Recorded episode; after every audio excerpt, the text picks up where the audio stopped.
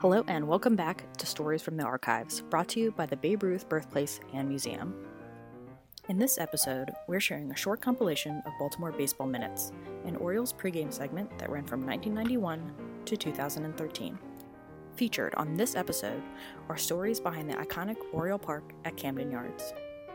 This is Doug Roberts with Mike Gibbons of the Babe Ruth Birthplace and Sports Legends Museum. with another WBAL Baltimore Baseball Minute. The one thing that sets Oriole Park off from any other ballpark in the world is the warehouse. So we asked HOK Chief Architect Joe Spears what went into the thinking to keep it and not knock it down. And he said it started with the hitters. I think the warehouse is something that'll sort of get in their head. They're all going to be trying to break a window or hit the warehouse or, or something like that.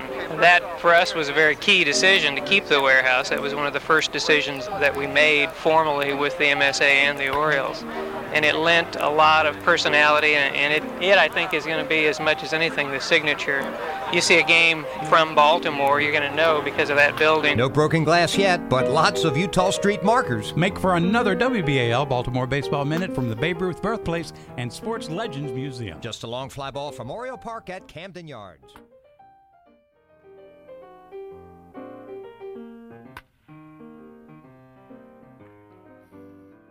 Just before the first opening day at Oriole Park, way back in 1992, we caught up with HOK head architect Joe Spears. And asked him what led to that very short porch out there in right field. Well, the Orioles were very interested in an asymmetrical field. They felt that the asymmetry added another dimension to the game and almost a controversy, if you will.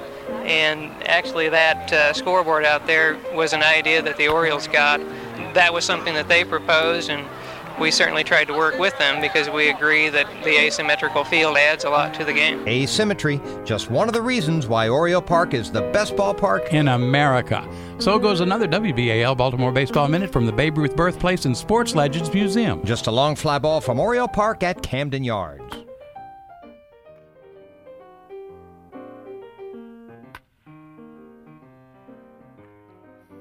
Starting in 2010, the Orioles set about a three year plan to modernize Oriole Park at Camden Yards. That project, coordinated by designer Janet Marie Smith, culminated last year with the opening of Dempsey's and a center field bird's eye bar. plus the unveiling of Orioles Legends Park out beyond right field. We asked Janet Marie to recall how it all got started. Well, Camden Yards has aged very well, and much of the credit of that goes to the Maryland Stadium Authority. They have they've just completed a complete renovation of the concrete and uh, put in new seats for the lower bowl. And having just left Fenway Park, where it took us almost 90 years to get around to that, I really appreciate uh, the tenacity and commitment that went into doing this after only, you know, what, 18, 19 seasons. So goes another WBAL Baltimore Baseball Minute from the Babe Ruth Birthplace and Sports Legends Museum. Just a long fly ball from Oriole Park at Camden Yards.